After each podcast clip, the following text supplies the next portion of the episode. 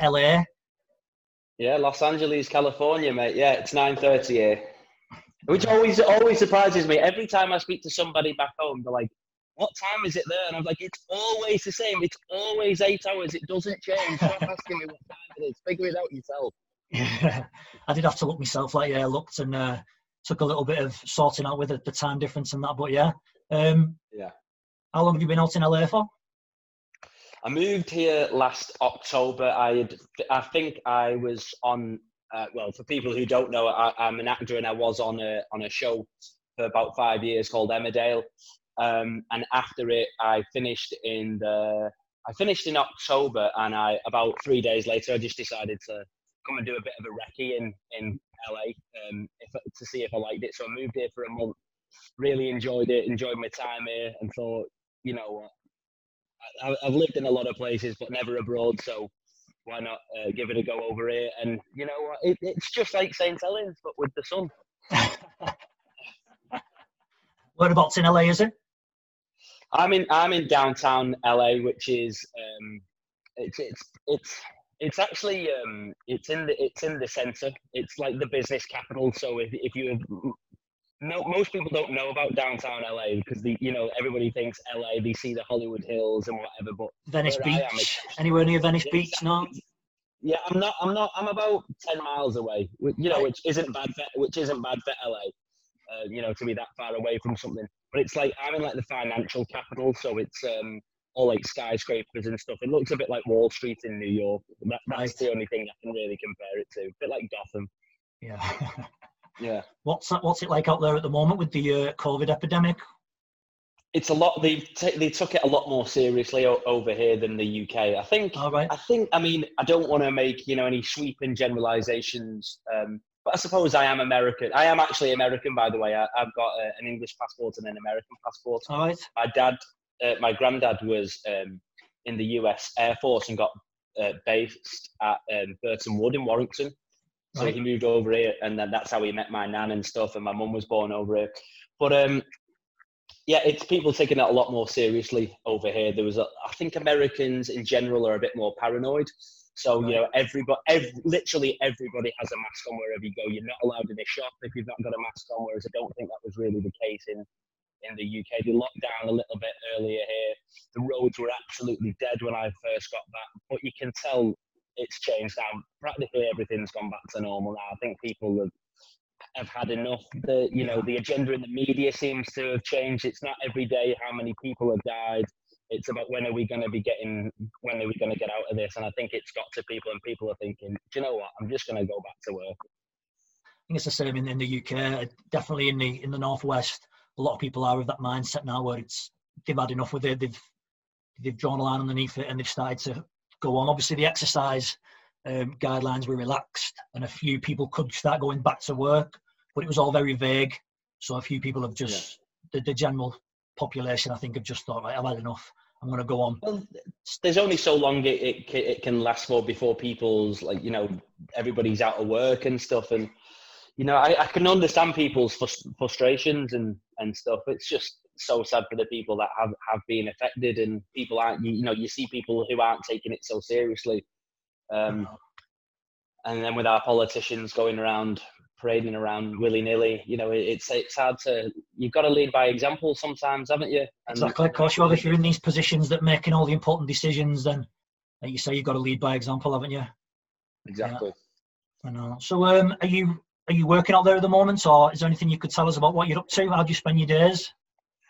I mean, well, my day, my days while I've been um, while the pandemic's been going on has, been pretty uh, pretty dull to be honest. You know, you wake up and take the dog for a walk, and that's about the highlight really. And then it's just trying to find things to do to stop yourself from going crazy. Trying to make sure you know you stay on top of healthy eating, get your exercising, because it's just so easy to neglect those those kind of things. And they seem so daunting. But once once you do just twenty minutes of exercise, I'm just like, oh, I don't know why I was feeling so down down anyway. But in terms of work, like the industry is completely shut down. There's there's not been any auditions, and I was actually on a job in England. I was on a on a it's the industry's changed a little bit now. Like these it, it, was a film, but it's going on. It, it's going to be like they're going to try and sell it to Netflix or Amazon or Hulu, but it's like a TV series. But you know, the quality on these shows now is just absolutely through the roof. The budgets on these things. Netflix so, is killing it, isn't it? The Netflix model. I don't know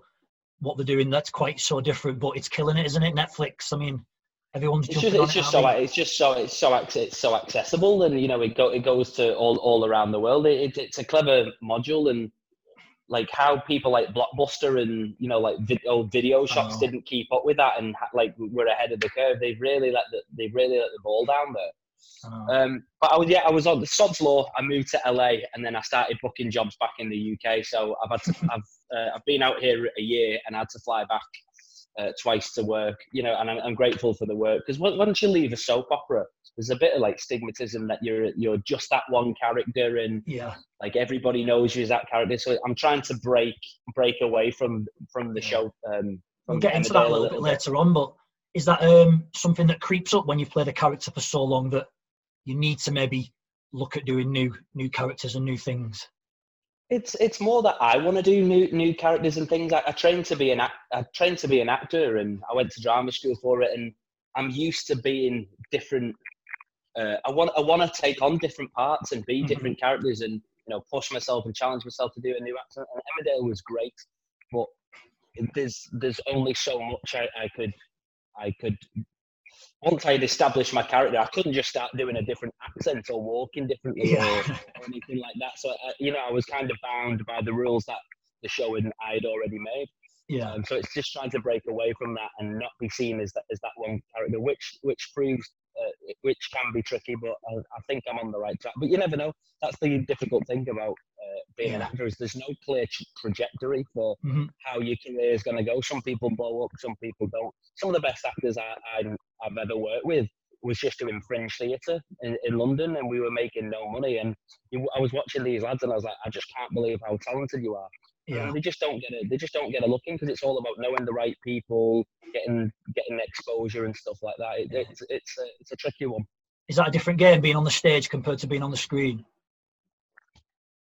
in terms of like having fun with it, you know, they, they both come with different pressures. You know, when you when you're doing a, a theatre show, you've probably been rehearsing for for six weeks, and right. you, you you know that on the night, if it goes wrong, you can do it this way, or you can try something different.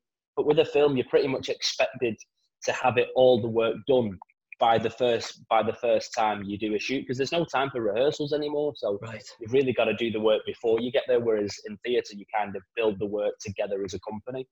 Right. So is there in in theatre is there more scope for? And I might have this completely wrong, but can you ad lib a little bit more? Is there more of your creativity I mean, allowed to come out? Yeah, you definitely get to um, you know play around with it a little bit more. But I mean, it's one of those things. People like ad lib. Some people like ad libbers, some people don't. And I, I quite like it because nothing's really going to throw me. I, have got to be so on the ball that nothing you could say is going to throw me. But some yeah. people like, I've learned the text, and if you're not saying what the the writer wrote, how am I supposed to know what to come back with? And right. so you, have got to you've got to figure out like what kind of people you're working with, and then you get idiots like me who like to throw things in to try and put other people off as well, and see if you can make them laugh which is uh, unprofessional of me, but it you know it makes the hours pass by a bit quicker. Yeah, definitely. Um, so if we go back to how it all began, because I know you, you grew up in, you was born in St Helens, wasn't you? You grew up in St Helens. Um, yeah. When did you first think, I want to become an actor? I want to become a, an entertainer?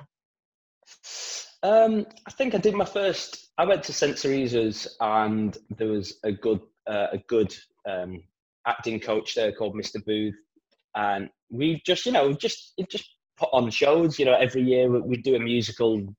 Uh, I think the first one, well, the first one I ever did was a was a show called Godspell, and um, they just said, "Do you want to audition?" And I was like, "Yeah." And I just started singing, and everyone was just like, "You have a you have a good voice," and I was like, "Do I? I, w- I wouldn't know."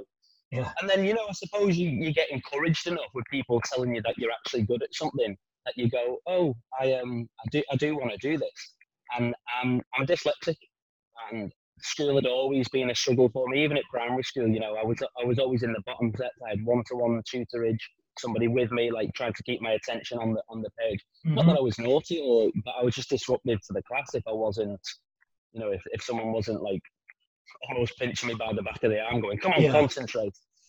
Um, so I think that, that primary school was the first taste of it.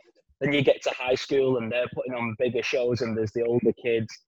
And I went to audition a couple of times and I just couldn't bring myself to do it. I thought my friends are going to laugh at me too much. Right. So I remember walking to the audition and seeing people on, on the stage singing and dancing, and I was like, "No way am I doing that! I'll, I'll, I'll never, I'll never live it down."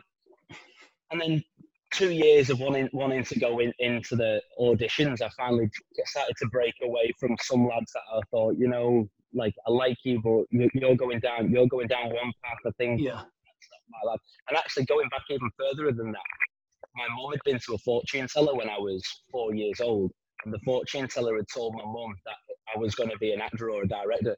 So you don't know wow. if you like you hear it. You don't know if hearing that from your mum, you know, kind of like influenced you somehow. Yeah, yeah. In, influences your choice.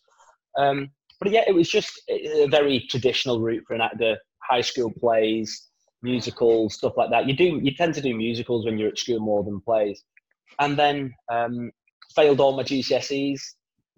I didn't uh, got one. I got an A star in drama and the rest. So it's like college is kind of not really an option. I'm not going to be able to do A levels. And um, we left St Helens. My mum moved to Birmingham, and then there was this course, and they did BTECs, and BTECs are much more focused on just one specific subject. Right. And I found a great one that was um, was doing it in drama, and I had some amazing teachers who really pushed me, and a lot of very um, encouraging, saying that you, you know you could actually make a go of this. All right. Started applying for drama schools, and then that's kind of where, like, I started to take it really seriously. Then. Yeah. So when you was younger and, and you had that that doubt that um, people might ridicule you or you might you might fail at it. I mean, there must be so many people who maybe want to embrace drama or art or music and have that sense of fear that they're going to get ridiculed, they're going to get bullied for it, or they're going to fail.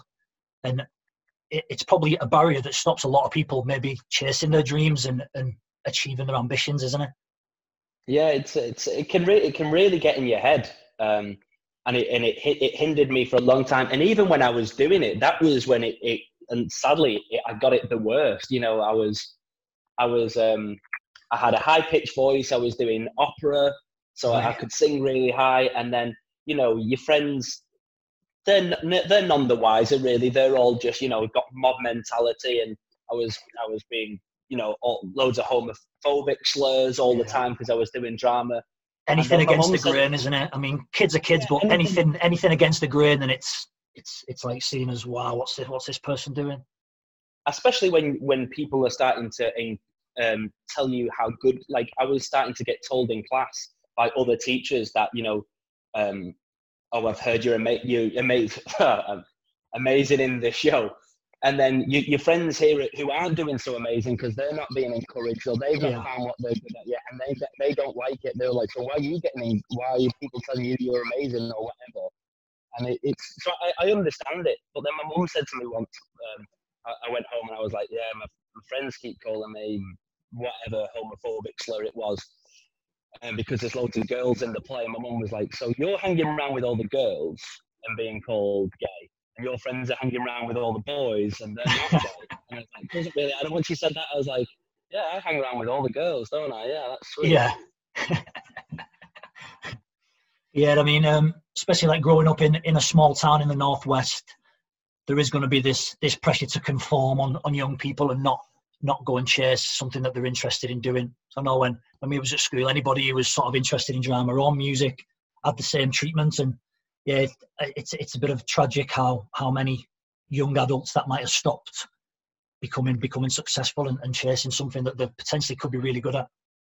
It's a shame because you know, like Saint Saint Helens obviously thrives on on rugby, and mm-hmm. with rugby, you know, becomes you got to be big, you got to be muscly, you got to be tough and that that's so popular. It's just a shame that there's not more outlet because everyone, every one of my friends who used to say something to me at school would call me drama boy, drama queen, whatever. When I've seen them later on and I've been doing all right, everyone's completely changed their tune and been like, yeah. you know, we're so we're so proud of you for what you've done, or you, you you're killing it at the minute. Yeah. And it's just they didn't know any better, and they would have had fun had, had they gone and, and done it. But it's something about finding the right teacher. I had a great teacher at, at um, in De La Salle who, who just really encouraged me and um, it, it, just makes all, it makes all, all the, all the difference to a kid's Yeah. mentality if you've got someone who really believes in you. definitely. I think I think it's changed a little bit now as well. That with all social media and Instagram, and th- there's different influences now, isn't there? It, it's it like back when sort of we're similar age. I'm a little bit older, but we won't go into that. Um, so when we was at school, there was no social media or very little social media. So I think Yeah. we was only we only just had email when we was at school, and um, all you had to do, all you had was your teachers, your sports coaches, and your parents. Whereas now, obviously, with social media, there's a lot more influential people knocking about, isn't there? You can use as role models. Yeah, there's so many more things on TV that people identify with. You know, um, yeah, it's it's a tricky one to to know why people don't don't. I don't know why people don't go into it, and I was lucky that I. I hate the word luck, like because I just don't believe that many people are lucky. I think you know it, it's often brought on by you know jumping on an opportunity and being prepared and, and Exactly, like that. that's what they say, isn't it? Opportunity and preparedness. Exactly. But how can you ever like you don't like there's no um how did I know what I wanted to go into? Like so because I, knew when I was like 11 12 that I wanted to be an actor. I just had the jump on so many more people who were still you know people go into their 30s and they're like I just don't know what I want to do with my life. So Yeah, I, I feel like I've got 20 years of experience on on other people. Even Mhm. when I got to drama school, like there were people who were in my year who was like, "Oh, I've never really done a play before," and I was like, "I've been in hundreds of plays already." So I- that's the only time I ever used the word "lucky" is that knowing what I wanted to do from a very young age. right. Yeah. So when you was at when you was at drama school, um, do you immediately start to concentrate on one discipline, or did you do a multi? Did you do music, dance, drama, singing? Was there all sorts of things? I mean, my drama school was very specific towards just um, like straight acting. Um, it was kind of like a method acting school. It all want you know, it wants you to be in character and feel all these emotions all the Like- time. and I'm not like really Daniel Daniel Day Lewis kind of kind of stuff like. very very Marlon Brando, Daniel Day Lewis. right. You know, like proper living the character. You know, you speak in that accent for the next six months if that's what you're doing. But the industry doesn't really work like that. You know, so I went to drama school where it, where it was mainly improvisation, and then you work with the text and stuff. But then when I got into the real world, you say to somebody when you're on a you know on, on a film set, it's like, do you want to go and improvise this scene? And they're just like, we haven't got fucking time for this, mate. We've, we've, we've, got, we've got to get it shot now. So like, it Yeah. kind of set. Even though my drama school experience was amazing and I met my best friends and stuff, it did set me up for a fall because the industry just doesn't work like that anymore. It's too Right. like it's too um, about getting things done immediately. There's no time to go and rehearse for, uh, for, weeks and weeks and weeks. That costs a studio thousands. You, Right. You've really got to be able to just turn it on. So the old the You old can do the work on your. Yeah. sorry sorry go on Mike sorry No, I'm just saying, like you- you've you've really got to do the work before you get before you get to the set. Whereas it like Coronation Street when it first started, they were doing like two shows a week, and they were rehearsing the, the other days. When I got to Emmerdale, it was like we're doing 13 scenes a day, and you get one read through before we go. Okay, we're going to put the cameras on it now. You've, right you've got to have done the work in, your- in your own time. There's no there's no time for messing around. Really, it's a it's it's a it's a rapid fire industry. I was going to say, like, it's not like the old cliche of actors where before the scene starts, the actor's got to go away and find the motivation and get into character and then come back 20 minutes later. You've got to be able I mean, to you, do it. you, you, you, you could you could do that, but still, that's going to be on, on the studio's On the clock. clock, You, you've yeah, got yeah. to, you've got to really be, be feeling those things before you get there. But some people work differently. You know, I'm I'm one of those people. I can be laughing around, joking, to, and and then seeing, and I'm I'm just I just go into it. Some people need to walk walk around, listening to music. Yeah. I mean, don't get me wrong. There's been times when it's been like, oh, I know they want me to cry in this scene, and I, I'm just not like a, a bit. I'm just not a natural crier. So I'm listening to Radiohead and Coldplay and listening to and thinking about all the bad things that have ever happened to me. Yeah. Yeah. I suppose it's like anything like a, um, a sporting arena as well. When people are ready to go out for the game and perform, they need that time to prepare. I suppose it's a, it's a similar thing, isn't it? You need that time to, to get into character, to prepare your mindset, ready to put on this performance. Yeah, I think it's about more about getting the distractions out of your way. It's really uh, most things are about focus. Really, is just Right. having your mind on the task at hand and not let not being influenced by other other things. And I think that's what an actor is just is kind of good at. Because when I I think in my first three months of um, Emmerdale, my grandma died, Um, we were we were really really close, Right. and uh, she'd been very very supportive of, my career. And she died on on the Sunday, and on the Monday I had to go into work, and nobody knew. Like just because it's just like I just can't bring that to work right now. Yeah. Like not that I'm not feeling it. It's just like I've got I've got to get a job done. So I've got I've got to shut everything else out, and that's really, in my opinion, what a professional does. And I'm not saying if you take time off because of you know you've lost someone, that that's absolutely fine. It hits people in, other, in other ways. It was just that I, I, I know my grandma would want me to carry on, so that's Yeah. what we're, that's what we're gonna have to do. There's an element element element of being able to compartmentalize things and come back to it later. And Like you say, have that have that focus for whatever you're doing in that moment, and then come back, and then you can start the grieving process or whatever. But yeah, especially with grief, it, you know, it doesn't hit you straight away anyway. You know, it takes, I think it's, they say it's people two years later or something like that. right. Yeah, And, uh, but yeah, I think that's just what you, what you have to, for me, that's what being an actor is. It's about being able to turn it on and focus at the task at hand. And then once Mm-hmm. the yell, I don't want to I mean, I do want to work with Daniel Day Lewis. Don't don't get me wrong. And all like you know, if, if the opportunity, if he ever comes back into acting because he is retired, uh, if it ever came back, I would jump on it. However, you know, do you want to be doing? you- Do you want to be on a job with an actor who genuinely think, you know, whatever the part is, like if that actor genuinely thinks he is half man, half dog, and he only barks at you for six months, or you could be working with some lads who are great fun, and after at the end of every day when they yell cut, you're just like, should we go to the pub now? But that guy wants. I don't want to work with that guy. I want to work with the Yeah, yeah. guys who are fun, and you know, you've got to be around people a lot. You've got to, you know, you don't want to create an awkward atmosphere on on the sets or anything. yeah, of course. Do you think that that focus that you've just spoke about then translates into other things that you do in your life as well? Absolutely not. No, I've got. I've Absolutely got, not. no, no. I, I've, I've got my attention span. I'm, li- I'm like a deaf Jack Russell. Just Right. like sometimes there's just no calling me back. Once my attention's gone, it, it's absolutely gone. And I do. I write as well.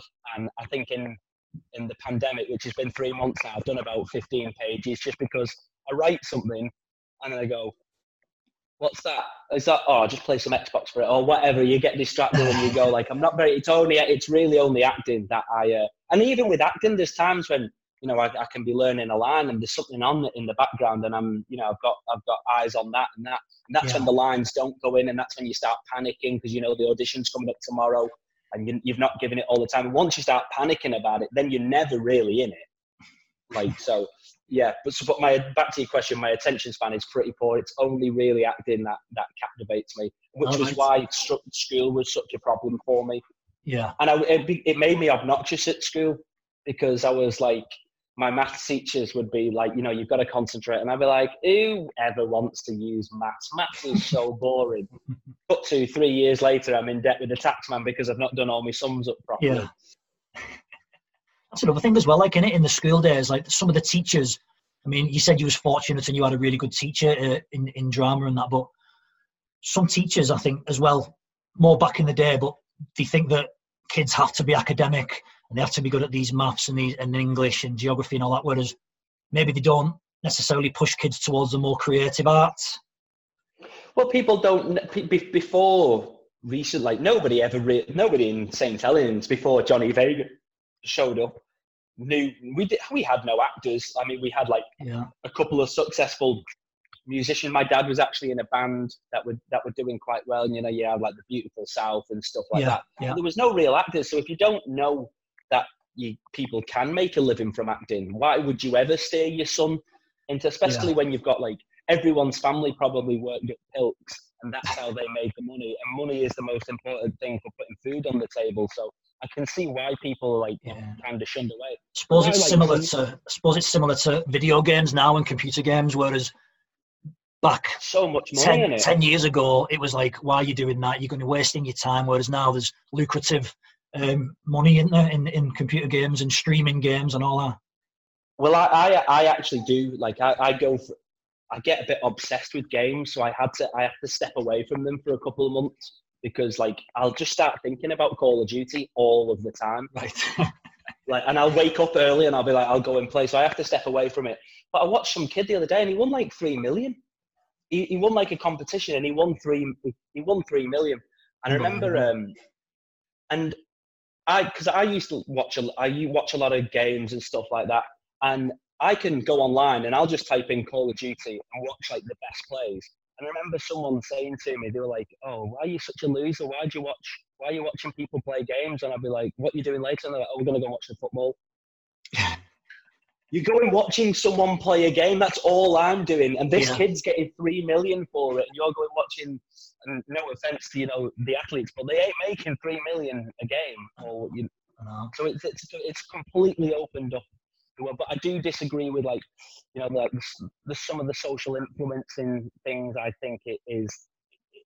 I mean, who who am I to say? But I do think it is putting it puts a, a negative um, view of the world out there for kids who are who are online. Like I watched uh, some Love Island kids the other day, and mm. it was her twenty first birthday, and she got like a car, and she had these balloons everywhere, and like champagne breakfast, and I was like, and then I've got 20, uh, 21 year old sisters. And yeah. I was like, I don't want them thinking that that's what you're supposed to have at 21 because that's not the real world. Yeah, the creative like, I, I, do social norms, aren't there? Like what's yeah, I do, so I do. Ba- I do battle with it. Like I, uh, uh, I think social media is a, a, an amazing platform, but I do think mm-hmm. it has like a very negative impact on kids. And yeah. I, and I've been guilty as, of it as well. You know, I, I follow follow uh, Sonny Bill Williams, um, the rugby league player. Uh, yeah. I don't know if he's still active or something, but you just see pictures of him and you're like, is that what guys are supposed to look like? I do not look anything like that guy. And then you start worrying about yourself. You look at yourself in the mirror and you're like, Jesus Christ, I'm looking so skinny today. I, I did the same thing a few. Um, I did the same thing a few days ago. There was a, a British sprinter was doing a, an Instagram workout with Ant Middleton, and uh, mm-hmm. I can't remember this sprinter's name off the top of my head, but he was he was in good nick, and I was like, yeah. Totally like I didn't do the workout because yeah, yeah. I was totally pissed off that I, I, I didn't look anything like this uh, sprinter. It, make, make, makes you feel sick. You know, you, you, you look at Anthony Joshua or, or The Rock, um, yeah. and you're just like, Jesus Christ, I like, I'll never look like that. And then you hear your girlfriend saying, "Oh, that Aquaman's fit," or the guy who plays is fit. like, yeah, they're like six five. Of course, yeah. I'll never, I'll never be that big. Yeah, yeah. What do they say? A Comparison is the thief of joy, innit? So we, I mean, I've never heard that one, but I like it. Yeah, comparison is a thief of joy. I don't know who said it. I've, I've heard it in some podcast or read it in some book or whatever. But um, it, it's similar to, to one of the reasons why I set up incremental gains. I mean, the, the tagline is try and improve on yesterday every day. So every day, mm-hmm. like by these conversations that we're having, you can take like one little bit and use it and implement it in your life and compare and improve yourself on yesterday, but not comparing yeah. yourself to other people, just comparing yourself to how you were yesterday that's kind of the motivation yeah, behind why I've done this. Yeah, it's it's it's got it completely about y- y- your own journey, hasn't it? And like just being that little bit better than you were yesterday, and just knowing yeah. something more, eating a bit healthier, and just so many little things like that just build up. Like if I listen to um, a podcast when I wake up, when I when I go for a for a dog walk, or I read a chapter in a book, I feel a little bit smug about it when I turn it off because I'm like, now I know more than everyone else. yeah. So I'm like, yeah, I feel a bit better. I feel like a, like I'm a little bit higher than everyone else because I'm learning. Yeah. But when yeah. if I just go in there and I just scroll through my phone and I'm just looking at you know stupid memes or whatever, you don't realize. But after like after about an hour, you're like, oh, I could I could have been so much better if I just. I know you feel you feel dumber, don't you? you do, you do, and and you don't realize how much time you're actually like. My my phone, it can tell you, you know, what what you what time you spent on each app. Yeah. And I think there was one week um, I'd spent like 13 hours in a week on Instagram, and I was like, wow, this has, has to go. So once a month, I'll just delete the apps and try and yeah. do a month on and a month off. That's good though that your phone's keeping you accountable, though, isn't it? It's, it's good that it's making you feel like that. yeah, but it just makes you feel guilty, and then you feel even worse, and then you know it's a, it's a it's a negative thing, and I, I get this like phantom thing now with my phone is whereas like I think it's gone off when it hasn't. Like so, it's like you know I've got it in my hand all the time, especially yeah. when I had a when I had a podcast or social media or Twitter, and it's just just just every reason to be on your phone. It takes a real challenge to, to lock it away and, and step away from it, but you feel so much better when you do. Yeah, I know. I must admit, I've, I've made a. It's been difficult because when I've been promoting these podcasts and stuff, that you know I'm always on there trying to put it out on Facebook and, and post on Instagram. But I have, I am conscious of how much I do use my phone. It's something I'm trying to trying to change. But again, it, it's hard. It's addictive, isn't it? That's what it's it's for. It it induces all these chemicals, these addictive chemicals in your bodies that you, you want your phone there all the time, don't you? Well, it's been a bit of an issue with me and uh, my girlfriend at times because when I wake when I wake up, it's obviously everybody's eight hours ahead. So if I don't, if I wake up at twelve, everyone's having like not that I ever do that, but if I was to wake up late, every everybody's eating the dinner, and then two hours after that, everyone's going to bed. And mm-hmm. because I don't, I don't know that many people in in LA. Like, there's a lot of time when I'm when I just don't speak to anyone for a couple of days. Yeah, so I like to get up and have a look at my phone and my girlfriend will be like, "You're always on your phone." I'm like, "Yeah, but I'm trying to stick, keep in touch with people." And she's like, "I can see that you're on Instagram." And you're like, "Yeah, you're right." I, I went, I went to answer a message, and then before you know it, you just automatically swipe into yeah. the link, and then you post your podcast. You want to see what people are saying about it, and then you're looking at the likes, and you think the likes mean something, and then somebody says something negative about you, and then it, re- it rests heavy on you. And I, I heard a great quote the other day, and it said, "Don't take criticism from someone that you would never take advice from." And I was like, that is brilliant. Yeah. But it's so it's so easy to get caught up on, oh, um, and that's one one thing that I wanted to talk about actually is that um, Instagram cr- kind of like ruined um, ruins like compliments for me because you know when you're on a show like Emmerdale, hundreds of thousands of people watch it. You post a picture of yourself, and then you know however many people start com- uh, complimenting you yeah. after a while, you don't even you don't even appreciate it anymore because you're getting you're getting so many. But then one guy will will go like, "Yeah, you're a, you're a skinny rat though," and then that's all you fixate on, and that yeah. ruins your day. And you want to know what he looks like, and it's a horrible cycle. Yeah, that's the one that takes up all your energy. None of the uh, none of the good, flattering, appreciative quotes. No. And, pe- and people have said it to me before. People like because uh, I like for my sins. I like an argument on Twitter. Who, who does like you know if someone's got something to say, I'm the first one to clap back and go. You're not getting you're not getting away with it just because I'm on on the TV doesn't mean that you can say stuff to me and I'm not going to respond. And then people are like, but I said that you, your hair looked really nice and you didn't even like the tweet. And I was like, yeah, no, shit, why am I? Fo-? You focus on the negative sometimes. Yeah, yeah, constantly. I know it's, it's a funny, like, human trait, isn't it? That we always focus on like the negatives and not necessarily the positives. I don't know why we do it, whether yeah. it's some sort of ingrained in our genes to help survival or something, but we do always focus on the negative. I'd love to get to the bottom of it. Why? Because I'd love to be able to shut that part of my brain, brain down and not. But, but that's kind of the, the line of work I'm in. I'm setting myself up for up for criticism. I think that's why um, somebody was speaking, I think it was George Clooney was speaking about why do actors get paid so much? Because I often think that, like, I've been up for adverts before. Um, mm-hmm. In fact, one I was doing a short film with a lad, and the lad was up for an advert. And the night before the morning of his shoot, his agent rings him and went, um, "Listen, they're going to go a different way. They, they want somebody who doesn't look like you anymore. So um, they're just gonna they're gonna give you the money that they would have paid you for the day, Right. They sent him the wrong the wrong contract, and he was it was for a Twix advert, you know, the chocolate bars. Yeah. Uh, to go on a global buyout to go around the cinemas, and it was 120 grand for a day's work. And I was like, who came up with that number? Like, it's like if, if you just said 13,000 for a day's work, like anybody would go, nah, no way, not enough. Like, who comes up with these ridiculous numbers? But it's because actors are willing to put themselves out there and open themselves up to criticism yeah. which a lot of people are terrified of. A lot of people are terrified of public speaking or people saying negative things about them. Yeah. That's one thing as an actor. It's just like, so when people do say negative things about me or whatever, it's just like, yeah, do you know what? This is this is what I signed up for. It's not nice, mm-hmm. and I, I'm not going to act like it didn't sting a little bit, but it is kind of the nature of the beast. Yeah, I never thought of it that way, to be honest. And it is such like a so vulnerable. You're making yourself so vulnerable, aren't you, in terms of being there on the screen, trying to portray a character or whatever. You, are the I most vulnerable. The you're the most vulnerable you could be, I think, aren't you? It's the it's the biggest. Um, it's the most popular fear in the world is public speaking. Nobody wants to have to do like a speech at a wedding or something. There's just so much pressure. Yeah. But actors are going out there doing that daily and, and saying, "Come on!" And especially now with social media, it's like every, everybody's got an opinion on on everything. Yeah. yeah. Um, but that's just that's just the way it goes. It's interesting. Linking onto that, what I wanted to talk to you about as well was again going back to this. Maybe if you can um, like motivate kids in terms of dealing with failure as a as an actor, when you when you graduated and you're looking for jobs and stuff, I assume there's there's so many knockbacks before you get your big break. How do you deal with that failure? How do you deal with constantly being knocked back or told you're not you're not fit for this role, you're not fit for that role? How do you cope with that?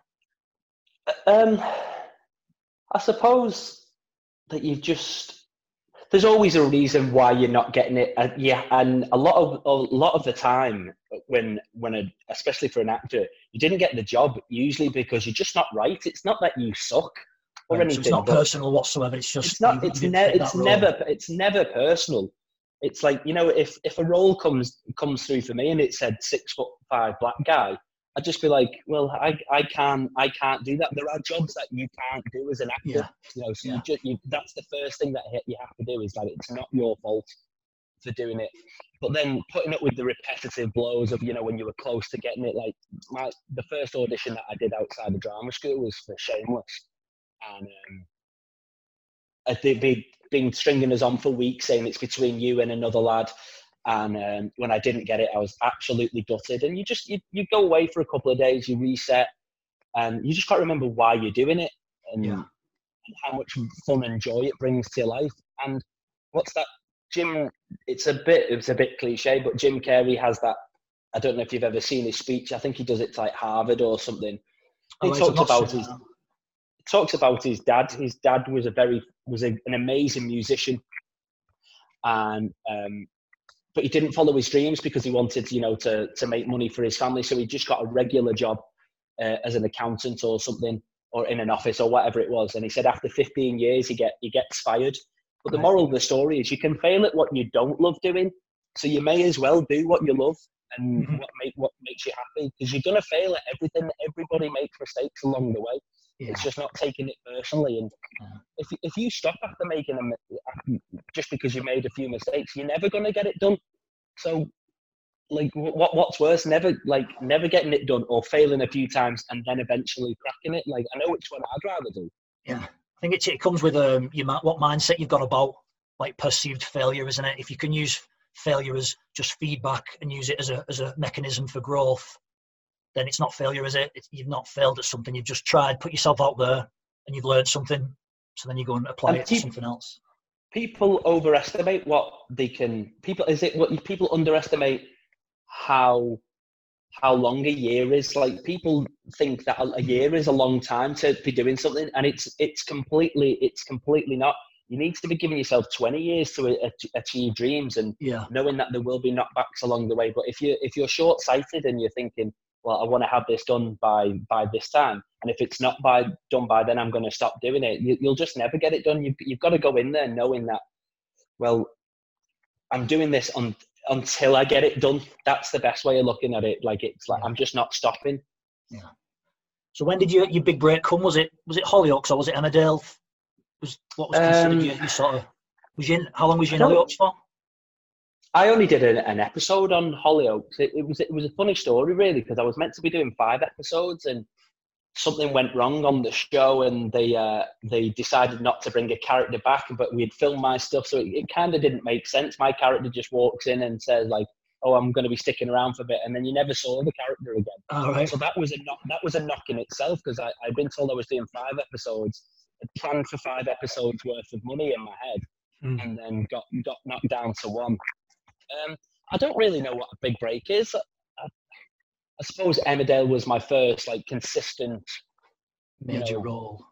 Major role where I had a steady income and I was, you know, getting um, some kind of exposure. But that, I wasn't really in it for the exposure. I was in it to do just just to be able to act and not have to do anything else on the side. That's all I ever really wanted. I never wanted to be famous because famous wasn't like famous was something that you saw on um, magazines and on films, but now fame has got a completely different meaning with social media.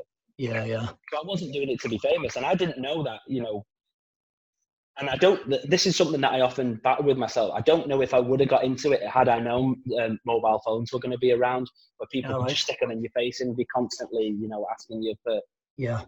Because I don't think that's what fame, fame is really. I'd say I was recognizable you know, people recognize me. Nobody knows my real name really, unless you're from St. Helens where you've mm-hmm. seen me in, in, the papers or whatever. Um, sorry, mate, I went off on a tangent there. no, it's all right. No, it's fine. Um, would you say there's a bit there's a there's a kind of pressure then to always be on your game in terms of with the mobiles knocking about and people constantly filming you. Do you feel any pressure having to be on your game all the time and maybe not being something that could be negative in the press or on social? I mean, well, the press the, the press is a, is a weird one. You, you like they can print stories about you even if they've got nothing on you oh, on you anyway. I mean, so I, I try and keep a low profile anyway, and because um, you know there's just nothing worse than your, your family seeing you on on the page of a of a new a newspaper or, or whatever. Um, but in terms of like being being on, be I always want to be my best version. Anyway, there's just nothing yeah. worse than like I don't even like being hungover anymore because I just feel like I, am just wasting my time, like feeling sorry for myself. So, you know, I, I don't, I'm not like much of a boozer anymore. And it's kind of what you said before. Sorry, mate. It's kind of what you said before about spending like the first hour of the day on Instagram it's kind of a similar thing. If you're hungover, you've just wasted half a day or a full day in some circumstances that it's not productive. Three days for me now, mate. three three days of miserableness. Yeah, we were meant to be. Um, me and my mates were meant to be going to Benidorm a couple of weekends ago for a stag do, but it's obviously been cancelled. Yeah. And like one of, the, one of the well, yeah, one of one of the swings and the roundabouts was of, of, this whole thing. I was like, at least I don't have to deal with that bloody hangover that I was going to be feeling on the way back from Benidorm. Yeah. That's a that's a week long hangover, that isn't it? I know. Um, but being that, I don't feel like I've got to be on the best. I just want to be on the best. Um, yeah. There's just nothing. There's just nothing worse than like somebody meeting you for the first time and you not being able to give them all your attention or being, you know, you, you can't be bothered with it. And what it, it was it, it Joe DiMaggio. Do you know Joe DiMaggio is? He was a famous like baseball player. Yeah. I think he was married married to Marilyn Monroe. He, he was like the best of his era. He was like the Michael Jordan. And um, he's somebody says to him, he's like playing into his like four, he was like 45 or, or some un, unheard of age back then. Yeah. And he, and like his teammates were saying to him, why are you playing so hard? Like you don't need to, you've already done everything that you can achieve. And, and he said, because uh, somewhere out there is a kid watching who's never seen Joe DiMaggio play and I don't want to let him down from what he's heard.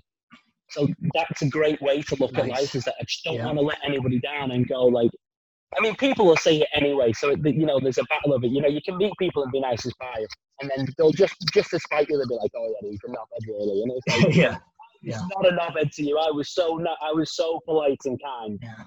Um, I don't know if you caught. I don't know if you caught the Michael Jordan documentary recently. Have you been watching that? I'm on episode three. Yeah, The oh, Last Dance. I love it. Yeah. Brilliant, isn't it? There's there's certain bits of that where similar to your Joe DiMaggio story where people were turning up to watch Michael Jordan play in suits because it was a performance and he he would play regardless because people were paying their money. It might have been the first time they came to see Michael Jordan, so he was playing regardless of whether he was ill, whether he was injured. He just wanted to play because he understood the importance of someone might be seeing him for the first time. Having a having a competitive edge mentality, I think, is a is a huge key to, to striving and success having somebody that you want to do better than. You don't have to want want them. Like I, I want to be better than everybody else, but I want everybody else to be amazing. Yeah. Not, I don't want them to be doing awful. So just so I look good, I want them to be doing amazing. So I have to be doing even even yeah. better. That, yeah. That's an attitude that I, I, try and carry around with me. I, I, get no no joy from seeing anybody struggling. Mm-hmm. So I want everybody to be doing well. I think, you know, and it it's easy for me to think like that though because I've had some I've had some kind of success where it's I can understand someone's mentality. Like you, you, get it all the time in a small town, don't you? They don't want you to be doing well because they're yeah. not doing well. It's not it's not really about how what you're doing in life. It's how what they see you doing makes them feel about themselves. It's like the crabs in the bucket, isn't it? The crabble. yeah. The crab's trying to get out of the bucket, they'll pull you back down. But it pulled, pulled you exactly, yeah. yeah. Yeah, and it's a it's a, it's a, it's a fun it's a funny mentality, um, and and weirdly enough, St Helens is actually the only place where I've ever really had it as oh, well. Nice. I, I, think you know the, no no one that I know, but it, it's the only it's the only place that I've been started on. Really, for, you know, for pe- for people not liking me being yeah, there or thinking yeah. I'm, I'm something better or, or or you're left, you think mm-hmm. you're better than us. It's like that's not the case, mate. So like I love yeah. I love St Helens. It just wasn't provided me the opportunities that I, that I needed and that, that people who are, who are commenting like that, it's it's it's oftentimes a reflection on themselves, isn't it? Maybe they're in a, a shit circumstances or their life is is not turning out the way they thought it would be. so they're projecting that on you, aren't they? And that's often what Exactly. occurs. Yeah. And it, and it, it, it's it, it's a, it's a sad attitude to have. But then again, I've got friends who who haven't done well, but they still wish you to do to do. They still want you to be doing Yeah. well. It's just that it's a. I don't know if it comes from nature or nurture why people have that kind of attitude. But uh, you know, I was very lucky. I had a my, my parents were supportive. My grandparents were very very supportive of me. Everyone Yeah. everyone believed in me. So it's easy for me to say, "Oh, just be positive all the time." Because I heard something that said that your your inner monologue, so how you speak to yourself, is how your mum spoke to you as a child. All right. Mum was quite calm. Interesting. quite calm. She's very logical. Doesn't really doesn't flip out. You know, like something bad can happen, and my mum will be like, "I'm gonna stop, analyze this, see what the real real problem is," and, I, and I'm a bit like that Yeah. as well. So, um, but so it's easy for me to say, "Oh, just be positive all the time." But I've I've had I've had a supportive, you know, uh, Yeah. upbringing.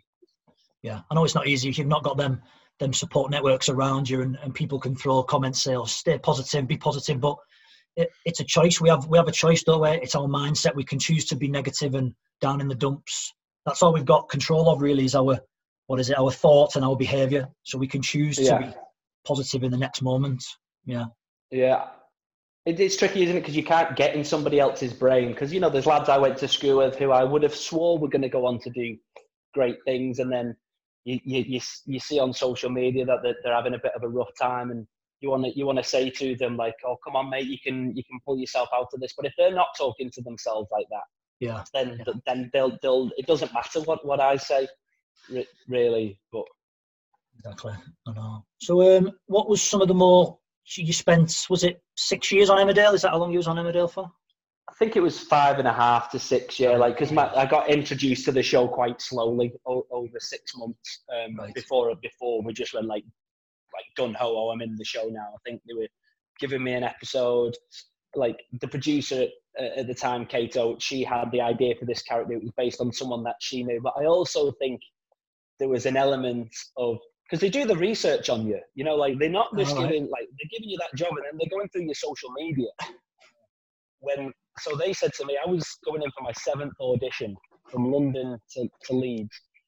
Um, and I was like, at that point, I was like, seventh audition, like, what more do I need to do, man? Like, I've, I've shown them everything that I can do. Could you talk a little bit about that process for us, Mike? Sorry.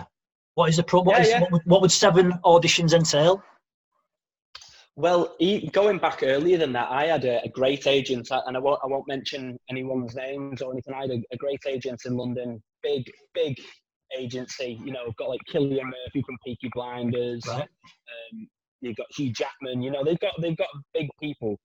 And I was seen as this bit of a young, like I was like 22 when I signed with them, and I, um, and it was going great. I, I booked a couple of dramas, Casualty, Hollyoaks, um, Doctors, you know, things like that. So I, I was I was starting to build, and then whatever Yeah. something happened in the agency, and a lot of agents left, and she was like, the agent was like, "You're not taking my client."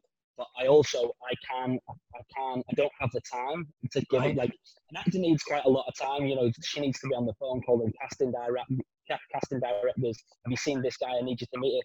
If you've got Hugh Jackman who's doing Wolverine and X Men and this, she's not got time to be working on somebody like me. So I got dropped. I Right. just I was about to go on stage actually for, to help um, a friend out for, for a play that I'd been called in last minute, and just as I was about to go on, my emails pinged, and I looked at it, and it just said, "This is a really hard email to write," and I went, "I know what I know what the rest of that email is going to say." Just got my phone, threw it over my shoulder, went on stage, and messed everything up Oh, because I was so in, I, I wasn't focusing. It was kind of rich of me to say like I, I can compartmentalize. What, what did you say? Uh, Sorry? um, no, well, whatever. Uh, you know, I was saying I can focus on this and that. I couldn't. So I Oh, was on stage and I was yeah. Yeah. compartmentalized. That's it, and, and I just couldn't messed everything up because I was just thinking I've just been dropped. I'm an actor now in London with no with no representation. Worst worst position really you can be in for an actor. um, and I was I was gutted, and you know, like I I got out of a long term relationship, and you know, I had like I had some like really down times. So I was like, I think I'm gonna have to gi- give up here. I think I'm gonna have to move back home. I'm never gonna be able to afford to stay in London. Um, And then I got angry. And, you know, a lot of people often say to me, I think my default ang- emotion to get through things is to get angry with it. And people like, you don't have to be like that. But I channel it in, in a way where it's, it's useful to me. I'm angry, but I get to work. I'll go to work and I just I wrote that I was type at my typewriter, typewriter. How old am I? My keyboard on my, my computer, and I just wrote to every agent in London, and I was like, and I was even getting rude with it. Yeah, I am the best actor in London. See me, just doing anything I can, you know, to make people go like, well, let's have a look at this guy. yeah. One agency got back to me, right. And I mean that, and that's lucky. You know, the- most people go for years and years. I, I got uh, I got replies within two weeks. Um, but that just shows me, like, people say, "Oh, you're lucky to get a response." I was like, "No, I think I don't know if I believe in this, but I feel like the universe was rewarding me. I got to work, Mhm. and because I got to work, a, an opportunity presented itself. Yeah, yeah, So, so this agency bring me in, and they're like, "Yeah, we we like you. Um, we we want to we want to see some of your stuff." So I send them all my, my show reels, and I think I went into the office, and they were like, "Can you do a monologue for us?" And I was like, oh, "Fucking hell!" So I just busted out anything I could, and then I got signed by them. And the first audition that they got me was Emmerdale. But then my old agent rang me and was like, "Oh, we've seen something come through. Um, Emmerdale are asking for this a break. A breakdown for this character." And we think you'd be amazing for it. And I was like, well, that's great. But like two weeks ago, you didn't believe in me. Like Yeah. you dropped me. So, and I said, I've been signed by someone else. Um, and I'm going to have to take the audition with those guys because it's, I mean, it would, it would probably be smart to be with you guys because you're a massive agency. But now I know that the faith isn't there and you didn't really think yeah. I The was loyalty worth wasn't was important. the, Yeah, the loyalty's gone. I- I'll never trust you guys. So I signed with the small, uh, went with the smaller agency. And then when I was in there, because I was still angry about that, you know, I'd worked with this agency for a long time and we were close and I would go into the uh, office all the time and I would, hmm I was doing it manipulatively. I'd go in on a Friday, take a bottle of wine in and, you know, just be like, have a great weekend, guys, but fucking remember me and get me some auditions. you know, you've got, you've got to play the game a little bit. yeah, So I was angry at them, and because I was angry at them, I was like, I am getting this part, and they are going to rue the day that they that they drop me. yeah. Not that they would notice, you know, with huge stars like this, but you know, there's a lot of money that comes in it. There's like a twelve and a half percent cut of my wage was, would be going to them, Right. and for that much work. When you're on a soap, you, like you're in the soap, the agent doesn't need to do much anymore, really, than other than your contract. So I was determined to get it. Um, and then, yes, seven auditions later, um, they're, uh, I'm going to London. I'm going from London to Leeds every time, and they don't pay for your travel, and that's like 120 quid a go. And Right. I was working as I was working as a teaching assistant in London, and I was only on 70 quid a day. So rent in London, your food in London, your booze in London, you know the three the three essentials. That that Yeah, takes yeah. out your. Asking me to go to to Leeds for 120 quid, you know, it, it's almost one of those I can't afford to go Yeah. like I'm just gonna I'm just gonna have to go. But you know, you, you, I, figured it out. And then on my seventh audition, they um they took me into a meeting. It was the producer and the casting director, and then they just said, "We've tricked you. We're not auditioning you. We want to give you the part, but we want to see just how much do you actually want this because we've gone through your social media and." You are out of control in the things that you say to people, or All right. you know you, you seem like you've got a bit of a party boy lifestyle that has to you have to really tone that down or be very careful with it once you get in the limelight Hmm. and uh, i had How old? through How old was you then, Mike? Sorry. How old are you at this point? 26 Right. you know i mean and when i was 26 i thought i was a man you know like and now when i look back i was like jesus i was just a, a young a young um who didn't really know what he was doing and I, you know i was retweeting things you know by rappers or you know that had like bad profanities in it and they were like Yeah. you've got you can't do this once you're in the limelight you'll upset too many people you really need to change how the world is going to see you and that's something about social media like I've got my sisters. They often, you know, write things on, you know, on their Facebook statuses, and now I'm just like, oh, it's going to come Yeah. back and bite you in the ass. This That's And the social thing with media, posted it- stuff, isn't it? It never goes away. It'll always be there somewhere, won't it? it leaves a footprint of, of, of your life, and it and it shows. It kind of reveals. I don't believe in cancel culture. Something you said 20 years ago that was acceptable at the time. You know, it shouldn't be held against you now, but I can like even you know on my Facebook memories, like a status from 2008 will come up, and I'll be like, "You were an absolute Yeah. idiot, mate. Why were you posting stuff like this?" But people will be held accountable, won't they, for stuff that they said 10, 20 years ago? You know? Yeah, and it's it, it, it, it's it's not great. But back to the Emmerdale thing. So I was determined to get it, and w- and once I got it, um, my just my life absolutely changed. I I moved to Leeds, so I was out of London. My living expenses went down because rent's obviously cheaper up up, up Mhm. north. Yeah. My wage went my wage went up, and they I never made that kind of money before, and. It's not an amazing amount of money. I think for what for the exposure that comes with it, it's still a great wage. It's still an amazing but it's more about its consistency, which is unheard of for an actor. You know, Yeah. even like some of my most successful friends, you know, they might be in like two huge dramas a month, but they might only that's the only two times they got paid that year. And if they did four jobs the year before, they're going to get taxed on the four jobs, but they've got to take it out of these two course, two yeah. jobs. Yeah. So it can it can snowball, and before you know it, you're you're calling the bank and you're like, I need a twenty five grand loan to just pay the tax off, and then you, and then you're in you're back into a system. But with the, with the Emmerdale thing, it, yeah, it was it was a long a long a long process of of um, of being called up and yeah, just uh, after after the seventh audition, I, I think I was almost like, I'm not going to do any more. I'm not doing any more auditions for you. There's Yeah. nothing more that you can see now. Yeah. So they're just trying to test you.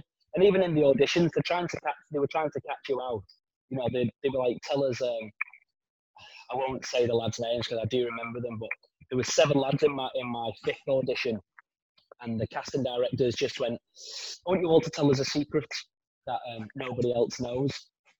And two lads just go, yeah, I've slept with my best friend's girlfriend, and I was like, why would you say that in a job interview? You've just you've just shown them that you're you're not you're not trustworthy. yeah. You, know, you had to be on your toes all the time. As soon as you walked through that door, they were analysing you. They wanted they wanted to know how you were going to be. You know, if you if you were sleazy or whatever kind of attitude you had, they were they Yeah. were watching you all the time. Sorry, the dog's barking. Hey, Ringo.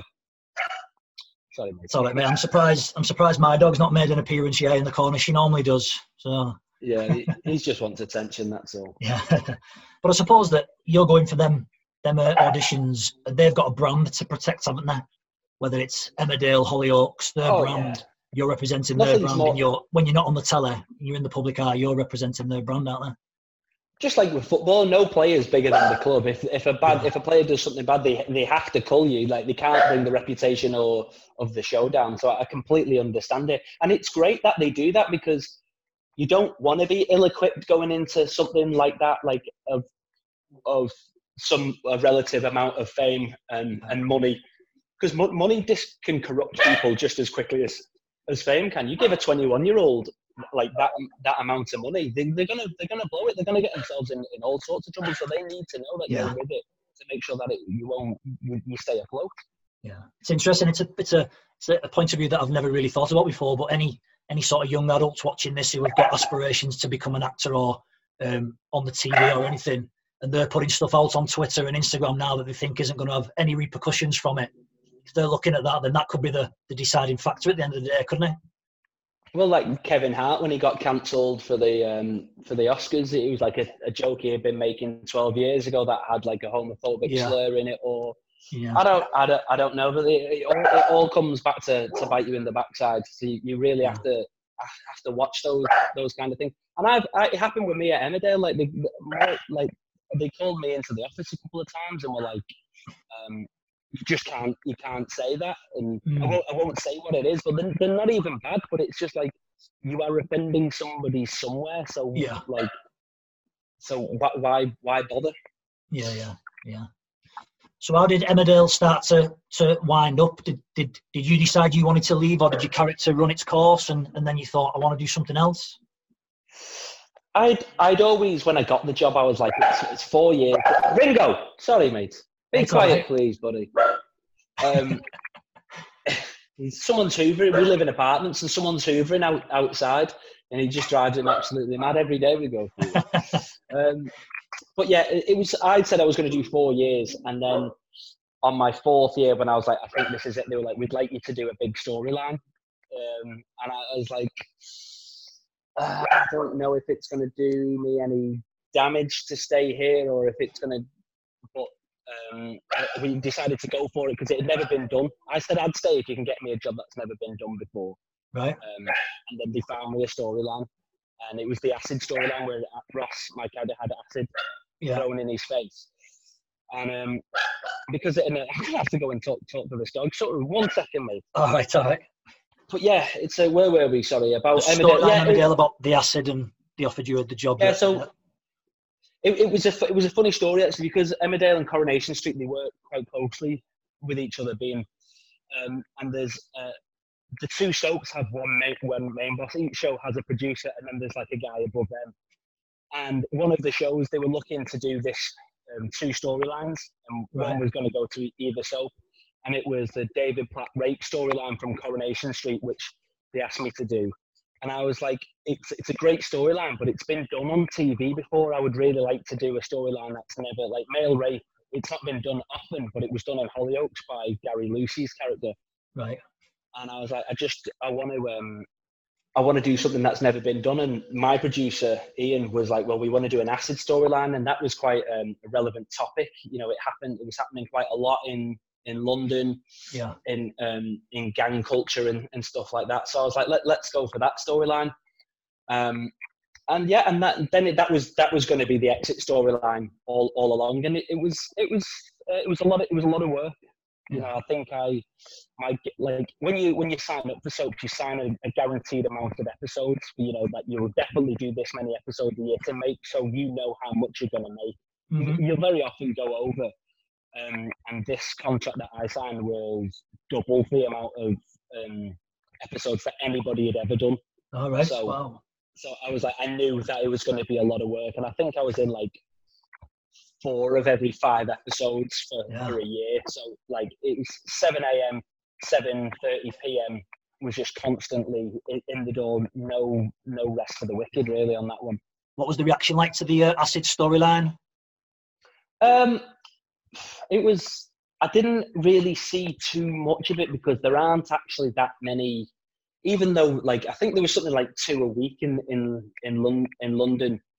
Um, I mean, I got. You, it's like with anything. You, every storyline that any soap does, you always get people going. That's not what it's really like Yeah. we can, we can only do a dramatized version of it. We can't show like the ins and outs. There's things that we're just not allowed to show, Yeah. you know, because we're a, a post watershed, you know, so we have to be delicate with it. And there was things that I would have liked to have taken a bit deeper and a bit darker. And I, I would have done things differently with it, but I think ultimately we had we had a, a great concept. But a few things went wrong, like the, the producer left halfway through, and a new producer came in, so Right. to kind of take the eyes off the off the ball and stuff. Um, you know, just because you know when producers are changing over and stuff. But they did a great version of it. But that's not. I I, I left because it was just like, yeah, I don't want to be here for too long before. Um, it's the only thing I'm ever known for. Yeah, I want to yeah. try and get Yeah. get in, get out, get my exposure up. I've had a great year of making like regular money, but now it's back to the um, not never knowing when I'm going to get paid again. Yeah. Is that scary? Um, I mean, not for me. I mean, it's it's scary because when I was at Emmerdale, you watch the bank balance go up because I'm I'm very smart with my money. I say smart. I don't invest. I just save basically. I'm tight as cramp. Don't spend it on anything. Um, so so you know, I've watched I watched that build up, and now I'm watching it uh, go down again, which is a worry. Yeah. But you know, it's one of those things that I'm thinking.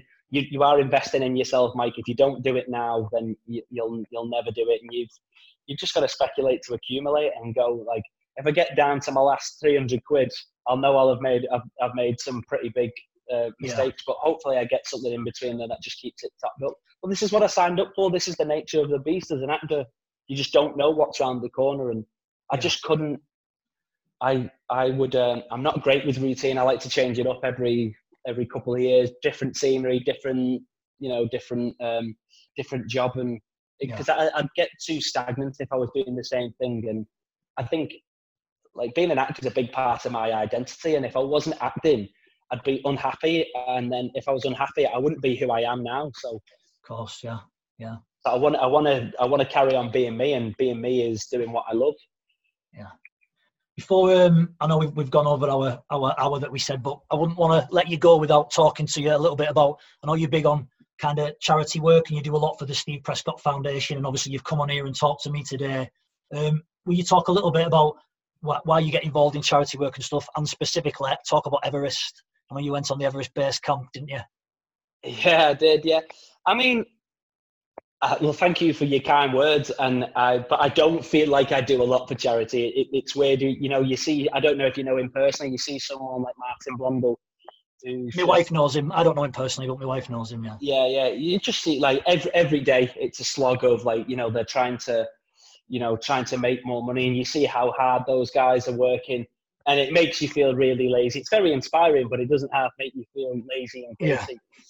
Yeah. Um, but uh, the reason I got involved with them is because I was at the, the Pride of St. Helens Awards. I'd been invited. I think I was on my first my first year of the show, and obviously there's not many people on TV in St. Helens, so you know I got invited to that.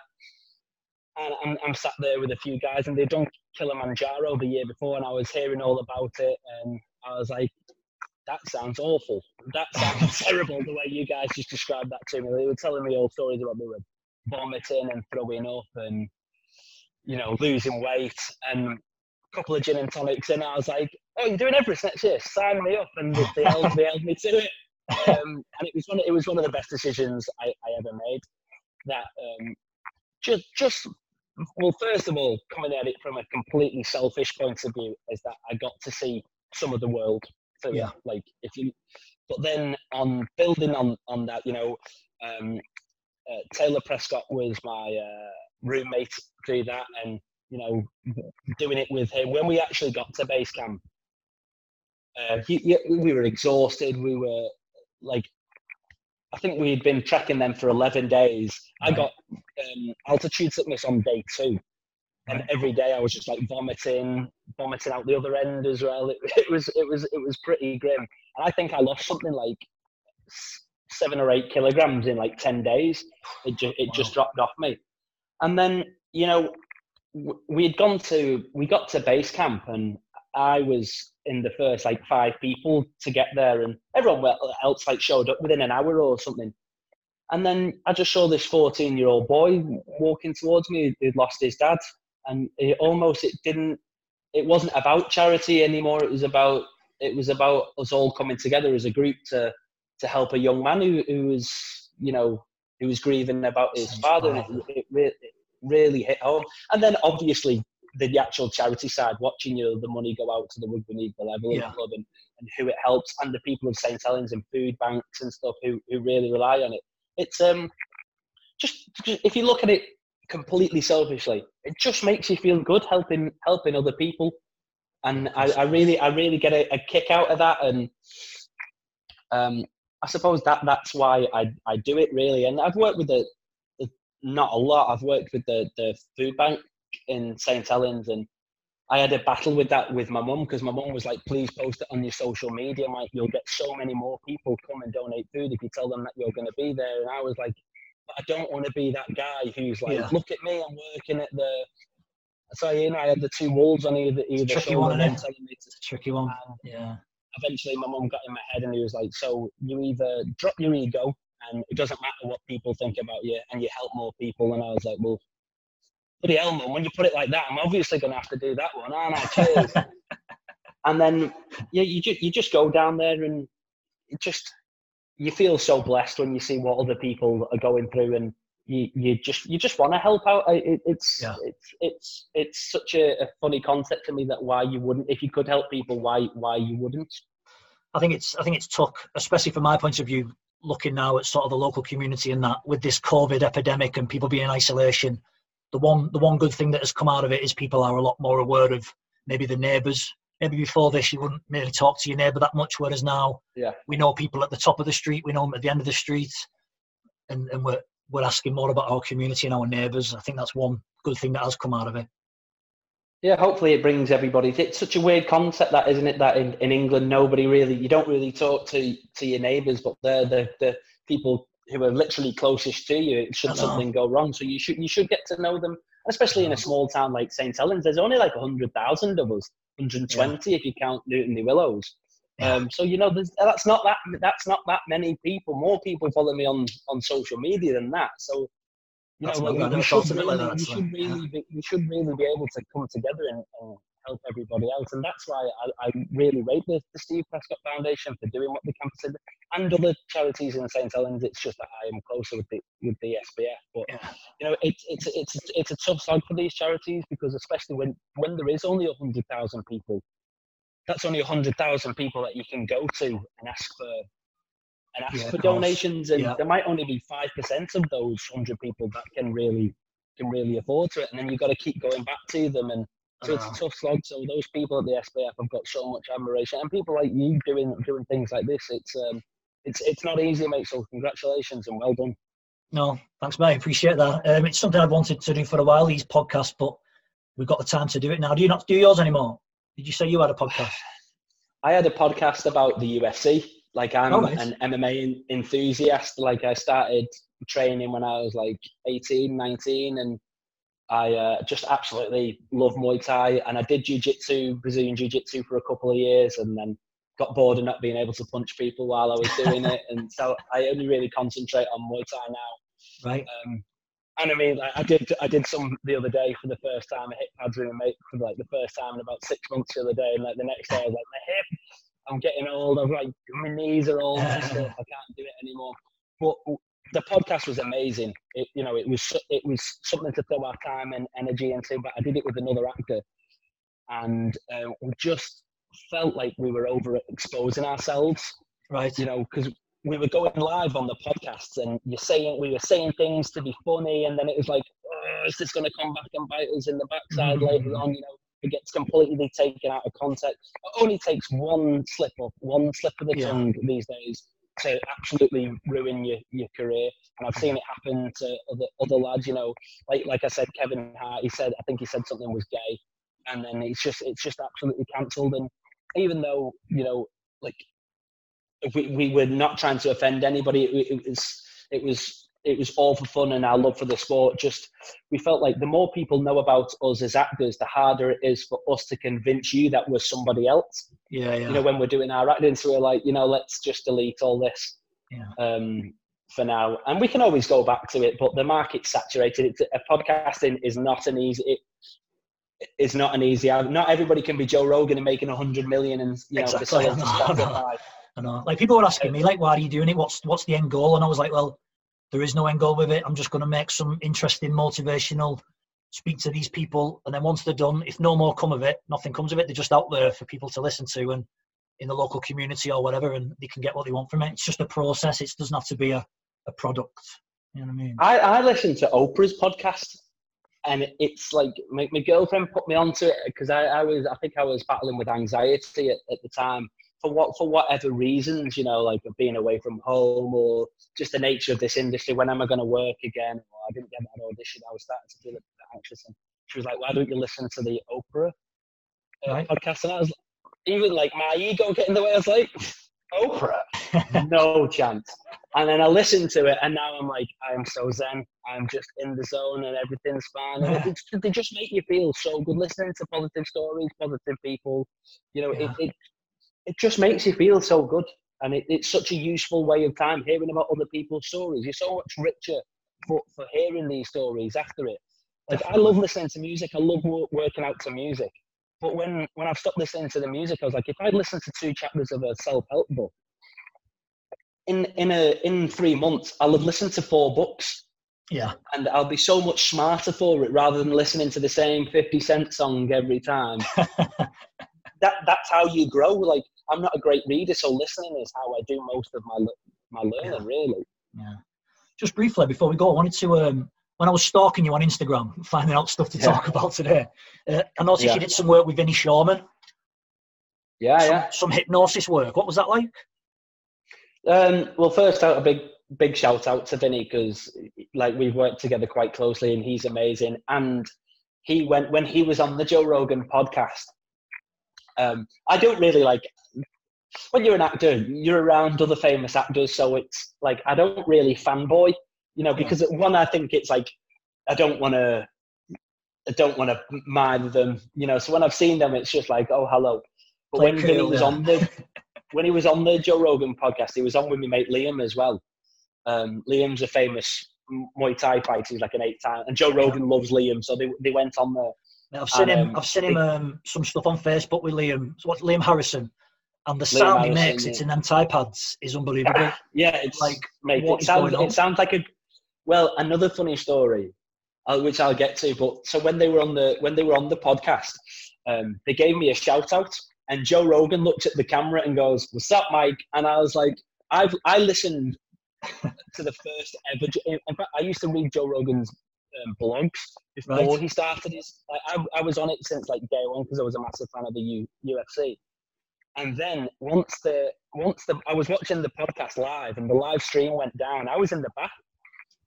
So I, the the stream goes down, and then Liam starts FaceTiming me, and I was like, "Oh my god, he's with Joe Rogan now."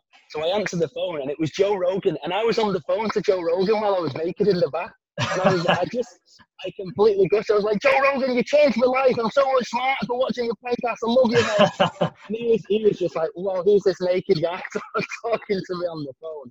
Um, but yeah, the work with Vinny is is kind of crucial, really, for getting you. It just makes you, he kind of,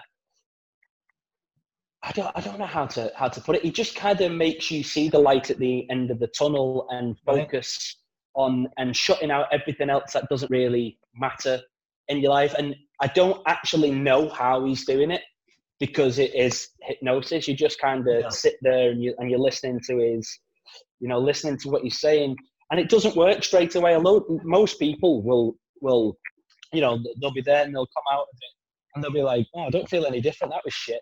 And it's like, yeah, mate, if you know, takes work. Yeah. If you put food, if you put nutrients in your body, you don't feel it immediately. You don't eat fruit and go, it's not Popeye and spinach. You know, you, yeah. you've got to go away and process it and think on it and rest on it and give it time. And you can't, and most people will just do one session and think, oh, like, why aren't I healed? Because it's not paracetamol, mate. It doesn't make the pain go away. This is something that you've got to, it's like exercise. You've got to keep working yeah, at it. It's practicing it, yeah. And so Vin, Vinny's been amazing because I, I was I was starting to struggle with anxiety about um, going out. You know, I'm I'm a lad. I was you know about to turn thirty. Still liked going out with my friends and having a drink. And I was going into a, a nightclubs, especially if it was in St Helens or Leeds, where you know uh, like smaller towns. Even though Leeds is a city, you know it's where Emmerdale's filmed. Sometimes my nights out could be about me being in a bar. Yeah. You know, like everybody just you know wanting to come and get a picture. Everyone's having a drink. People are starting to get ruder about it you see people are starting to queue up now, and it's like, oh, I'm just trying to have a drink with me mate. Right, yeah, yeah. And then I stopped wanting to go out. I'd be walking into bars and going like, I don't think I can do this. Like it's it's like I'm I'm too I was too anxious about it. I was I was thinking about it too much. So really really helped helped me uh, get get out, get that out, out of my system. So I, um, and I speak to Vinny every couple of days. We're we're really close. He's, he's a he's a good lad loves his UFC and his Muay Thai and stuff. So we've got similar interests. But yeah. his work that he does with Liam is is is um, it's so it's so um, I can't think of the word. It's so um, important to um, to your own mental health.